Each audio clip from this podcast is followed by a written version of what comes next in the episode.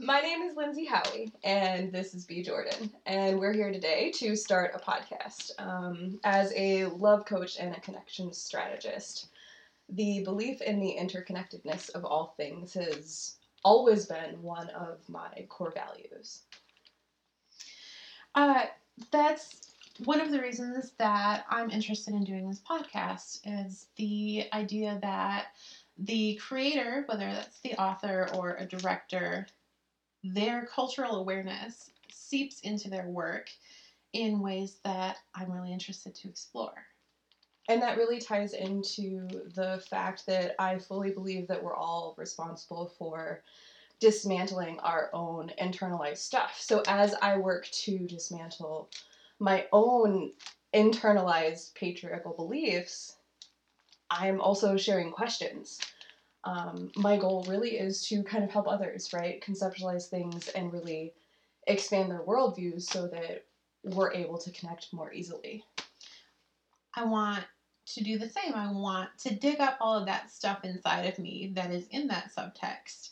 Uh, I want to do that together. I want to be a better person. I want us to become better people. And really, part of how we relate to each other is influenced by everything that we take in throughout our lives. So, the entertainment industry has a giant impact on the way that we relate to one another and the way that we look at our own lives and what we're able to do. Um, so, this is a really meaningful topic that really touches everyone. And I think that's part of the whole goal of, you know, why we're all here. That's I most of my conversations with my friends end up being about books or pop culture, but specifically books. Um, an absurd amount of my text messages are book related book recommendations. I want that conversation to get bigger. I want to share that with more people. I think more people want to talk about silly things really seriously. I hope that maybe you're one of those people.